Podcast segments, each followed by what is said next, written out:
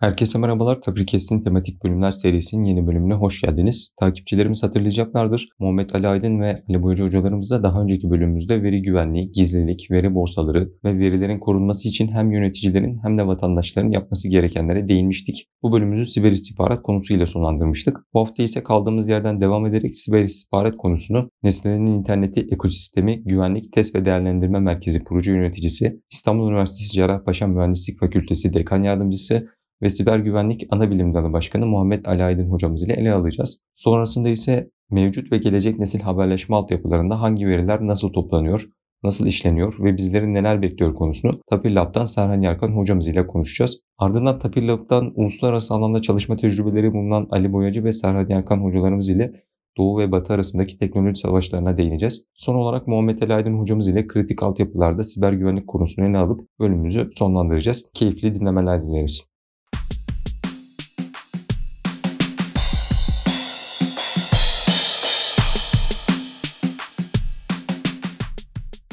Muhammed Alen Hocam sizler de uygun görürseniz bu bölümümüze siber istihbarat nedir sorusuyla başlamak istiyorum. Ee, siber istihbaratı bizlere biraz açıklayabilir misiniz? Ee, öncelikle teşekkür ediyorum. Şimdi siber istihbarat aslında çok yeni bir kavram değil. Evet siber savaşlar veya işte siber uzaydaki atak türleri son dönemde çok fazla konuşulur oldu ama özellikle istihbarat kavramı işte dünyada terör olayları veya örgütsel faaliyetleri tespit etmek ve önlemek amacıyla birçok faaliyet yürütülmekte. Hatta bu yeni bir kavram diyebileceğimiz büyük veri yönetim platformları olarak da isimlendirebiliriz.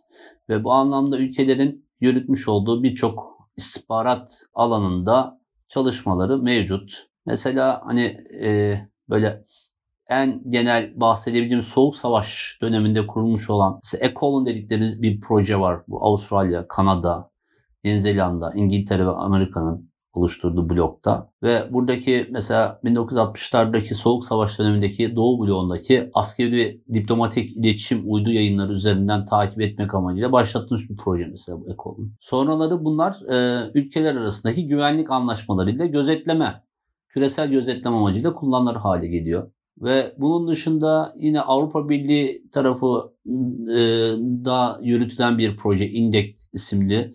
Bunu mesela çerçeve program, Avrupa Birliği çerçeve program 7 hatta üniversitelerinde işin içerisinde olduğu CCTV kameralarından gelen video verilerinin işlendiği ve bilgisayarlardaki tehditleri tespit eden bir proje. Hatta bunu kamuoyada paylaşıyor. Belki hepimizin bildiği tabi istihbarat projesi olarak demek yanlış olur ama Schengen değil mi? Şu anda e, bizi dinleyen dinleyicilerimiz olsun veya sizlerin de eğer bir Avrupa Birliği ülkesinde bir e, seyahat yapmak istediğiniz zaman e, Schengen vizesine ihtiyacınız varsa ne yapıyorsunuz?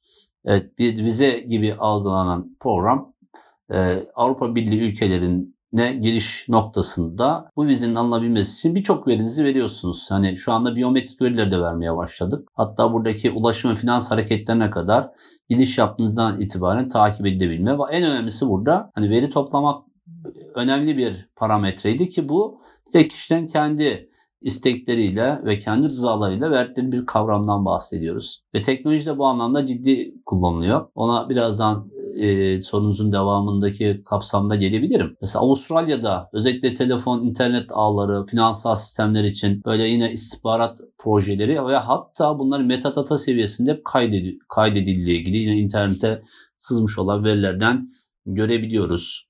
Bu anlamda işte Hindistan'ın, Rusya'nın, Çin'in gerçekten yürüttüğü birçok istihbarat projeleri olduğunu görebiliyoruz. Hatta yanlışsam e, hocalarım düzeltebilir. Çin benim bildiğim kadarıyla kamer, e, sokaklardaki kamera görüntülerinden suçu erkenden tespit etme, önleme gibi böyle bir durumu e, kamuoyuyla paylaşıldığı zaman çok hani dünyada tartışmaya sebep olmuştu. Önceden insanlar fişleme gibi mi diye. Mesela Almanya'da bildiğim kadarıyla Project 6 e, olarak CIA ile yürütülen bir gözetleme projesi var istihbarat anlamında. Ve diğer ülke Fransa mesela Ecol'una karşı French Ecol'un dediğimiz bir projeyi başlattığını e, biliyorum. E, yine internetten baktığımız zaman. Mesela İngiltere'de GCHQ dedikleri e, yürütülen bir proje var ve bunun altında birçok proje var. İstihbarat programı anlamında birçok projeyi barındıran. E, burada ise yine tabii internetten sızan bilgiler kapsamında baktığımız zaman tüm radyo, telefon, fax, e-posta akışını kontrol etmek, internet trafiğini analiz etmek gibi. Ve en önemlisi sizin de biraz önce belirttiğiniz gibi önceki e, söyleşimizde de vurguladığımız prizm örneği. Şimdi özellikle e, Amerika Birleşik Devletleri'nde e, 11 Eylül saldırılarını hepimiz biliriz. Hani e, 2001'deki yaşanan terör olayları sırasında ulusal güvenliği tehdit eden terör olaylarını engellemek amacıyla Patriot e, bu e, tabii ki İngilizce e, kelimelerin baş harflerinden oluşuyor ama Türkçesi terörü engellemek için şartlar kanunu diye hatırlıyorum. Hemen Ekim 2001'de yürürlüğe koydukları bir e, yasal düzenleme ve bu kanun çerçevesinde federal hükümetin istihbarat paylaşım e, kapasitesini geliştirerek ABD'nin e, yani Amerika Birleşik Devletleri'ndeki ulusal güvenliği tehdit oluşturan kişilerin, grupların, örgütlerin hızlı bir şekilde tespit edilebilmesi hedefleniyor. Ve e, bunun devamında bu Patriot yasası ile birlikte yabancı istihbarat izleme kanunu üzerinde de 2008 yıllarında olsa gerek gerçekleştirilen bir düzenleme ile bakın burası önemli makul şüphe taşıyan kişilerin veya grupların teknik dinleme, elektronik takibi yasal hale getiriliyor. Ve bu daha da genişletiliyor istihbarat toplama yetkileri. Ee, yine Snowden'ın itiraflarında görüyoruz. Edward Snowden'ın 2007 yılında Prism kod adı altında gizli tuttuğu bir programı başlattı. Tabii ki bu e, kişinin itirafları hani doğruluğu noktasında böyle bir şey e, ortaya en azından kabul edilmese ki siber dünyada zaten ya da siber savaşlar konseptinde bu zaten hiçbir zaman için evet ben yaptım ya da ben böyle bir şey yapıyorum e, dendiğini duyamayız. Ve bu program kapsamında dediğimiz gibi 2013 yılında zaten Snowden, Edward Snowden'ın itiraflarıyla ortaya çıkan kapsamda ulusal ve uluslararası iletişim trafiğinin dinlendiği ve iletişim verileri üzerinde analizler gerçekleştirildiği gibi bir bilgiler mevcut Snowden itiraflarında. Ve bu e, NSA Prizm programı çerçevesinde ilgili yasaları kapsamı dışında makul şüphe bulundurmayan kişileri de dahil ederekten tüm dünyanın iletişim trafiğini ya bilgilerini topluyor. Hatta bilimsel dünyadaki çalışmalarda hani şu konuyu çok diyor big data Big data dediğimiz büyük veri. Aslında e, evet herkes veri topluyor ama bu verilerden anlamlı veri çıkarmak için bu tarz ARGE çalışmalarını yapıldığını biliriz. Ve Prism programı altında yaklaşık e, birçok teknoloji şirketlerinin Amerika'da bulunan Microsoft, Yahoo, Google ve benzeri işte en son Apple'da dahil olmak üzere bunlar çok tartışıldı ve tartışmaya da devam ediyordur. Bir veri kaynağı olarak kullandığı ve kullanıldığını e, görmekteyiz. Dolayısıyla şöyle bir bilgi de paylaşmış olayım. Her ülke yeteneklerine bağlı olarak istihbarat programlarını tabii ki geliştirecek, geliştirmek zorunda. Hocam şimdi bu noktada uluslararası kurumları, uluslararası şirketleri saymışken e, daha önceki bölümde değindiğiniz yerli milli uygulamalara yavaş yavaş geçmek istiyorum.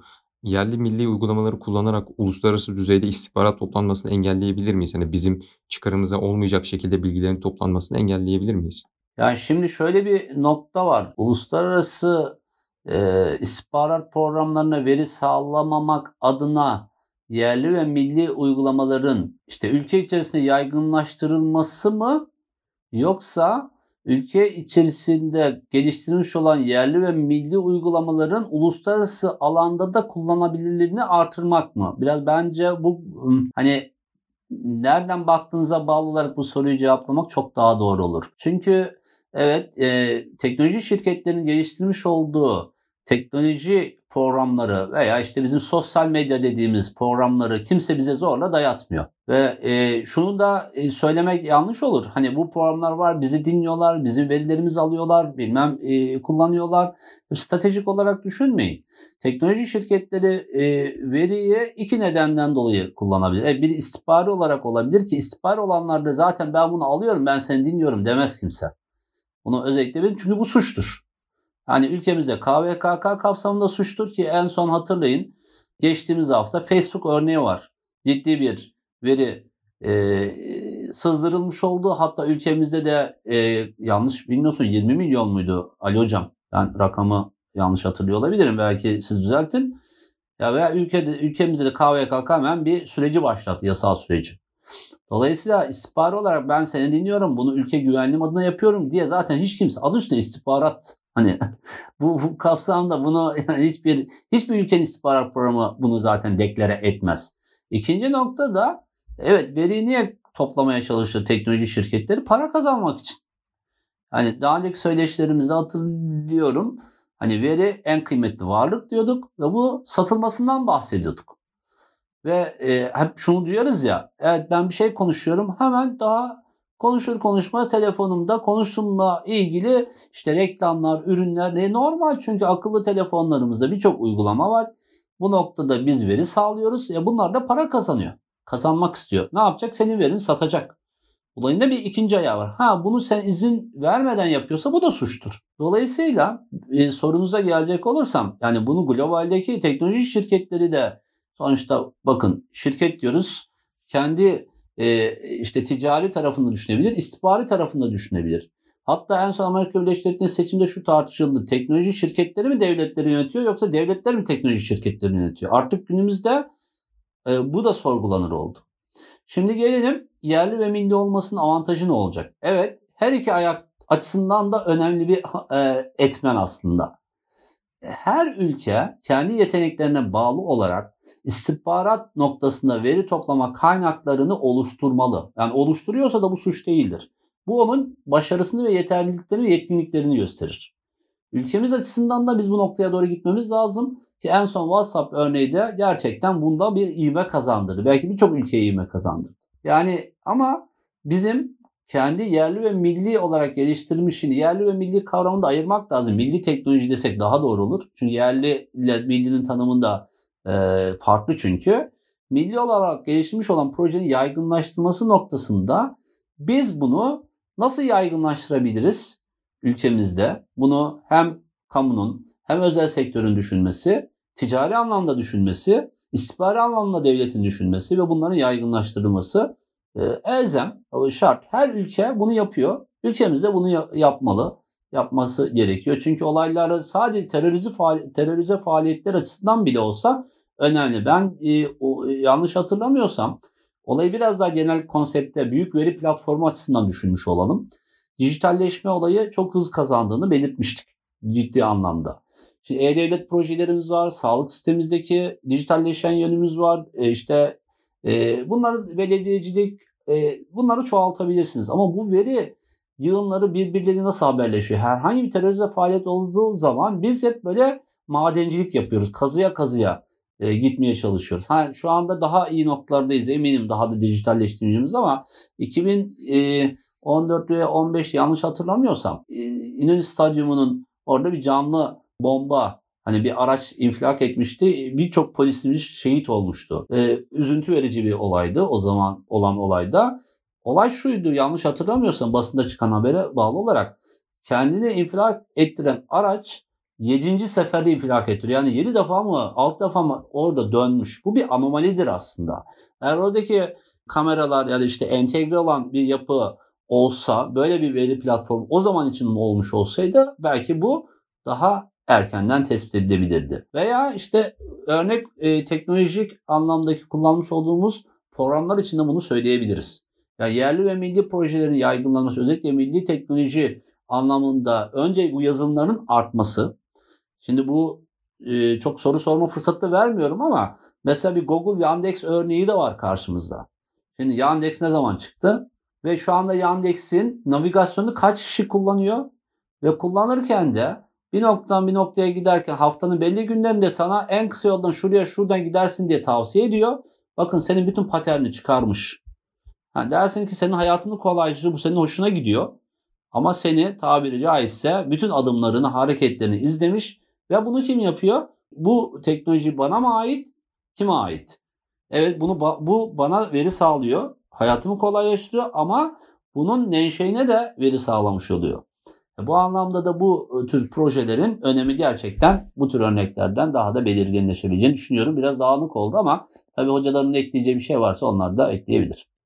Teşekkürler hocam. E, dijitalleşme konusunda kritik altyapılara e, bölümümüzün sonlarına doğru tekrardan e, değineceğiz. E, o noktada tekrardan hani ülkelerin, devletlerin tamamen dijitalleşmesi ve e, kritik altyapılar dediğimiz e, elektrik sistemlerinin, işte su, ısı dağıtım sistemlerinin IoT ile birbirine bağlanarak e, onların da dijitalleşmesiyle birlikte ciddi sorunlar ortaya çıktığını biliyoruz.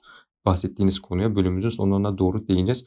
Ancak şimdi Serhan Hoca'ya şu konuda danışmak istiyorum. Hocam şimdi biz Muhammed Ali Aydın Hoca'ya tekrar teşekkür ederiz.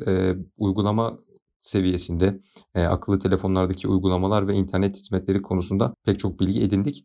E, ancak bunu bir de hani altyapı olarak seslendirebileceğimiz, dile getirebileceğimiz aslında olmazsa olmaz bir tarafı var bizim internete bağlanmamızı sağlayan mobil üstünden gittiğimiz için baz istasyonları ve kablolu üstünden gidersek de internet servis sağlayıcılarının altyapıları var. Ama şu anda mobil çok daha yaygın bir şekilde herkesin cebinde bulunduğu için baz istasyonlarından ilerlemek istiyorum. Bu baz istasyonlarında, altyapılarda bizlerden ne tür veriler toplanıyor ve yeni teknolojilerle birlikte yeni nesil 5G ve 6G haberleşmesiyle ne tür gelişmeler olacak?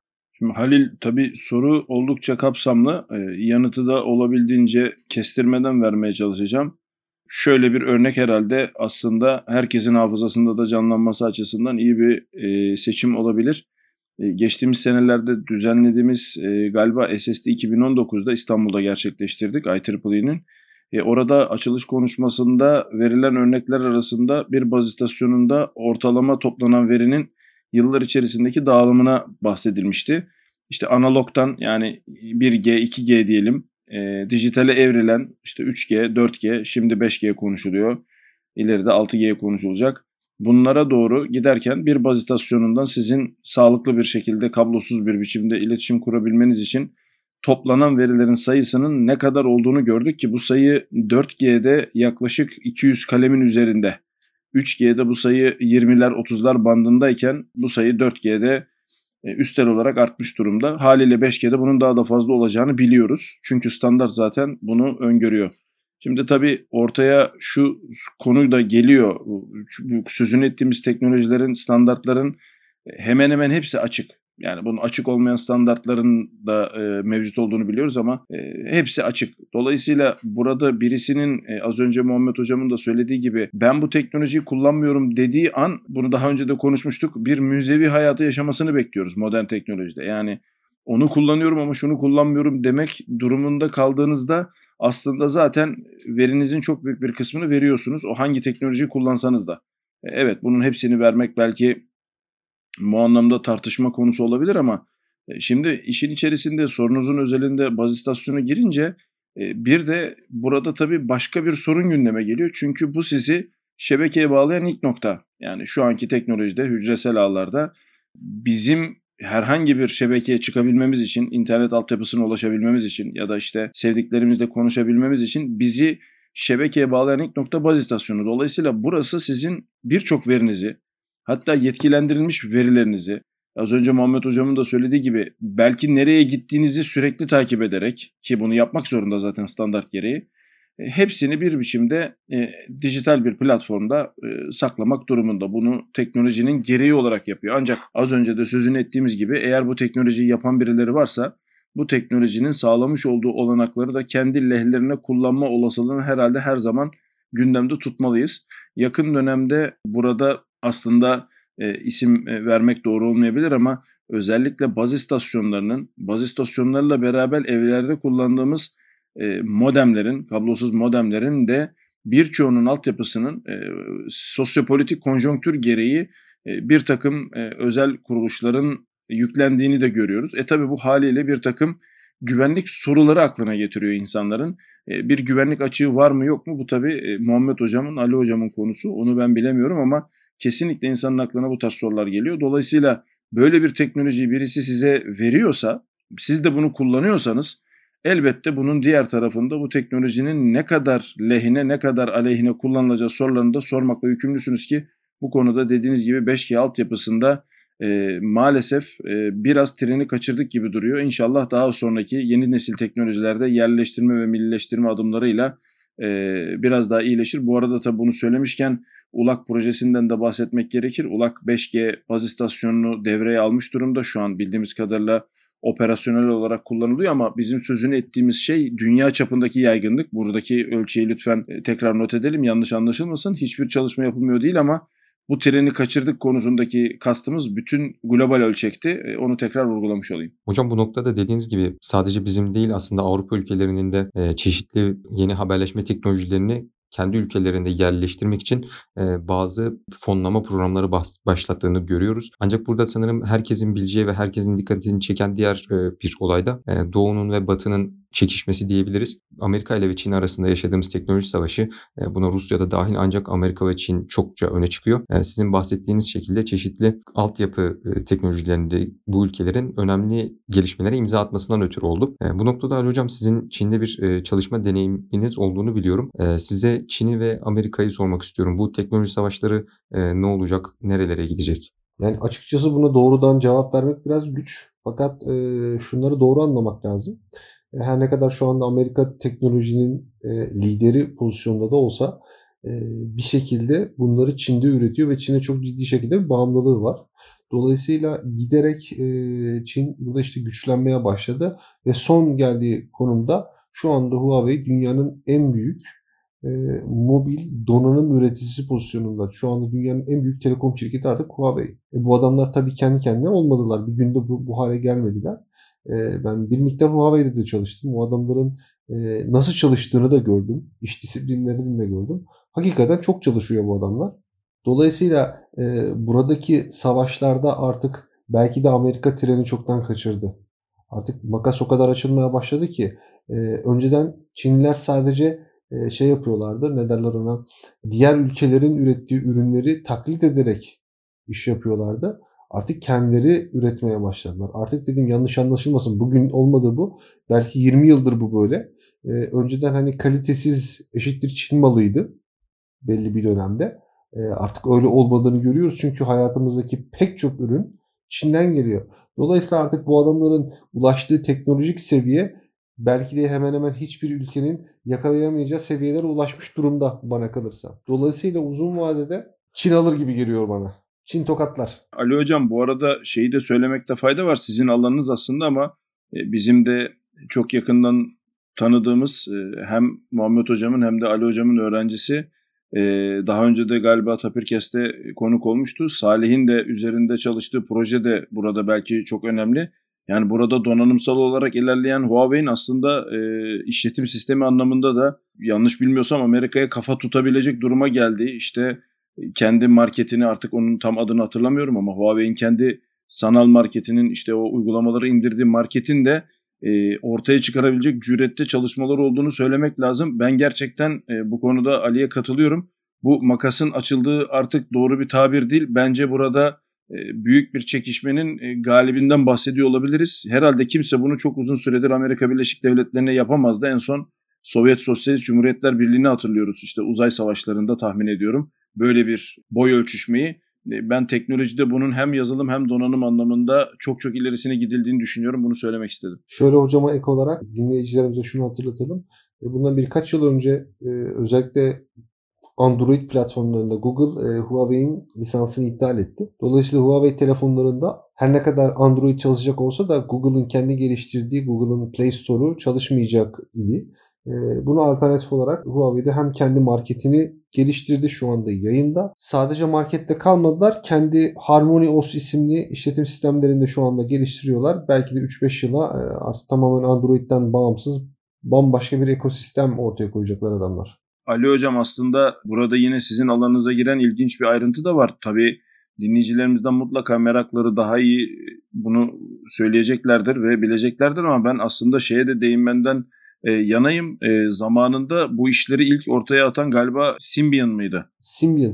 Değil mi? Yanlış hatırlamıyorum. Yani orada böyle bir cep telefonları yani akıllı telefonlar diyelim tablet kavramı daha hayatımıza girerken ortaya atılan işletim sistemlerinin destekçileri artık piyasada yok. Bunlardan kimse bahsetmiyor. Yani böyle bir güçten bahsediyoruz şu an.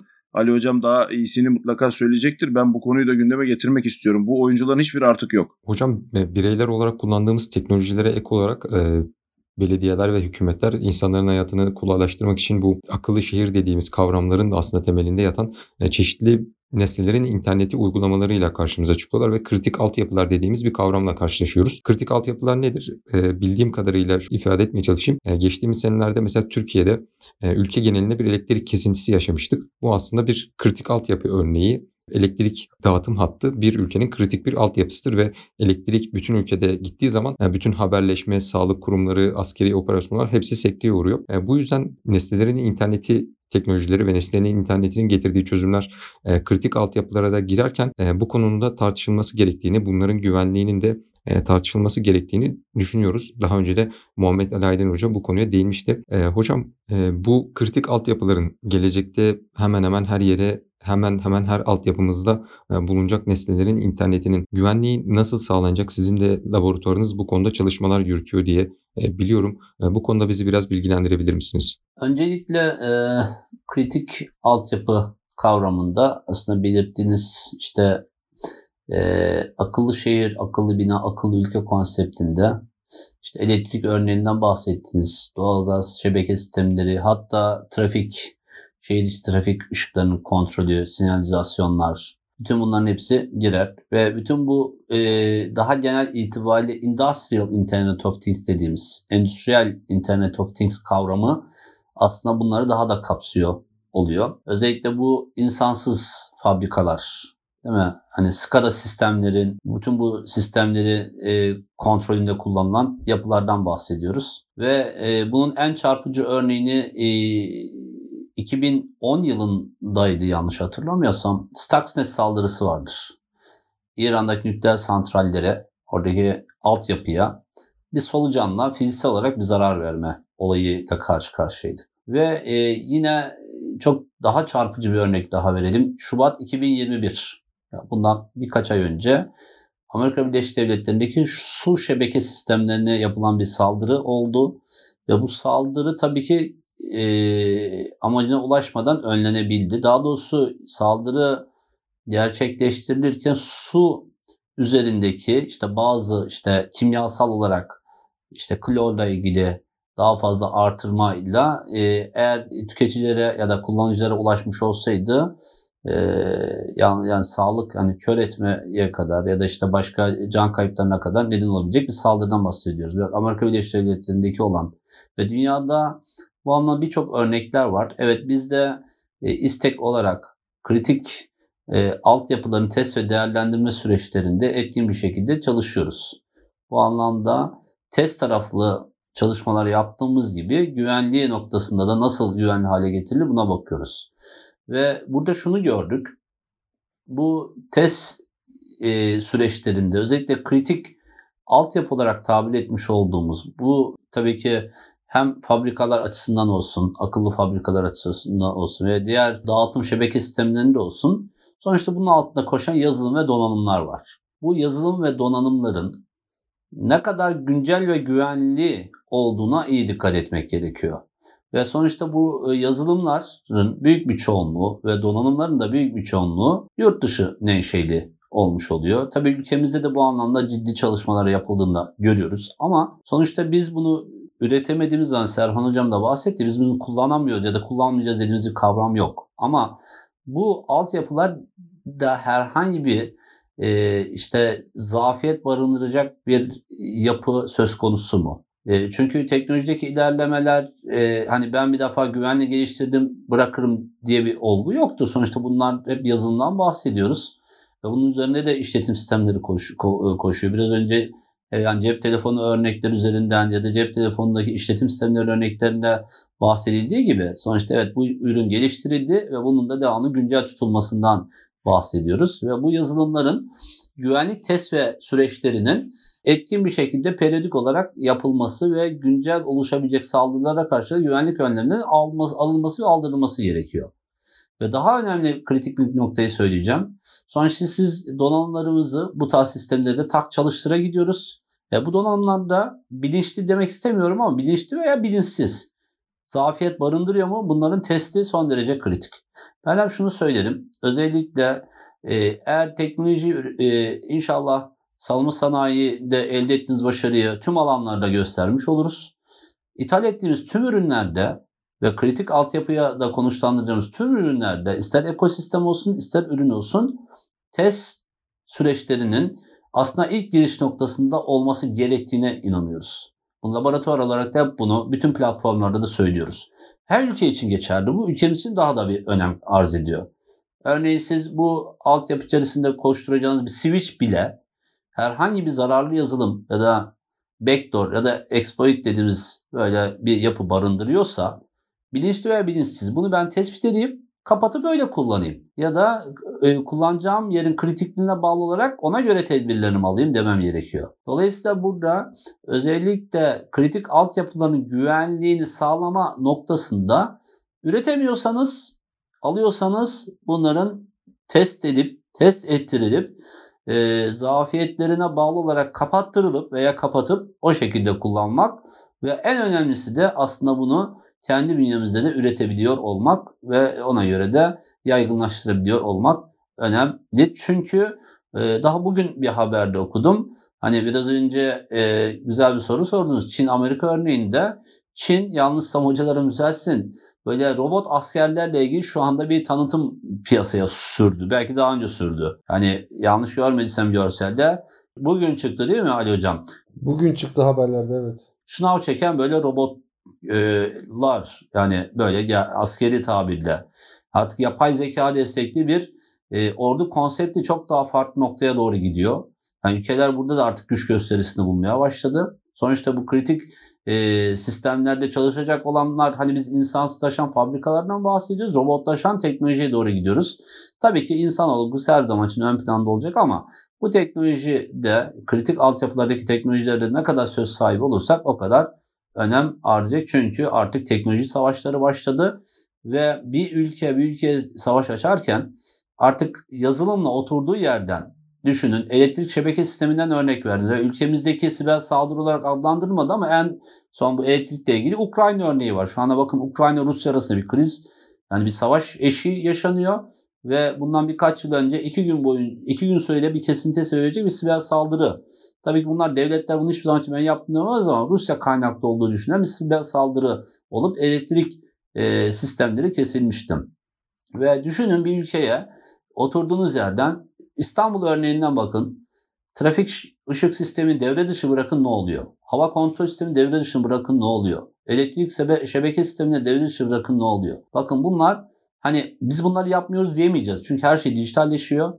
Her şey işte Endüstri 4.0, Endüstri 5.0 konseptinde tartışılır oluyor. Biz bunları işte bir öncesinde söylediğiniz gibi güvenli altyapıları sağlayaraktan yaygınlaştırmamız ve üretebiliyorsak kendi milli teknoloji hamlemizde gerçekten ülkemizde bu anlamda ciddi e, işte stratejik eylem planları düzenleniyor. Bunlar çok çok önemli. En son Cumhurbaşkanlığı yenilgesinde de çok güzel deklare edildi. Hani e, veri güvenliği noktasında ya da bu tür teknolojilerin e, işte ülke içerisinde yaygınlaştırılması ve geliştirilmesiyle ilgili e, bunların daha da artması e, gerekiyor ve bunları sağlayacak olan da insandır, insan kaynağıdır ve üniversitelerimizin, eğitim kurumlarımızın da bu alanda insan kaynağı yetiştirmesini, yetiştirmesini önemli e, bir görev üstlenmesi gerekliliğine inanıyorum. Bu da son zamanlarda şu anda bizim bir merkezimiz, istek merkezimiz özelinde bunlar daha da yaygınlaşacak. Savunma Sanayi Başkanlığı, Siber Güvenlik Kümenimiz bu anlamda ciddi faaliyetler ve çalışmalar içerisinde ve ülkemizin kamunun kurmuş olduğu test değerlendirme merkezi var. TR bu anlamda ciddi işte güvenli ürünler geliştirme noktasında çalışmalar yürütüyor. E ama tabii ki bu yeterli değil. Daha da kamu özel sektör işbirliğiyle, eğitim kurumları işbirliğiyle daha iyi noktalara gelmesi gerektiğine inanıyorum. Ee, teşekkür ediyorum. Teşekkürler hocam. Dediğiniz gibi e, bu konular aslında kayıt sırasında oldukça uzun bir şekilde tartıştık ve daha tartışacağımız pek çok şey vardı. Ancak e, süreyi optimum tutmak adına e, ve insanlara bilgiyi en uygun süre içinde aktarmaya çalıştığımız için e, bu bölümü burada kesmek istedik. Hocam katıldığınız için çok teşekkür ederim hepinize tek tek. Teşekkür ederim Halil.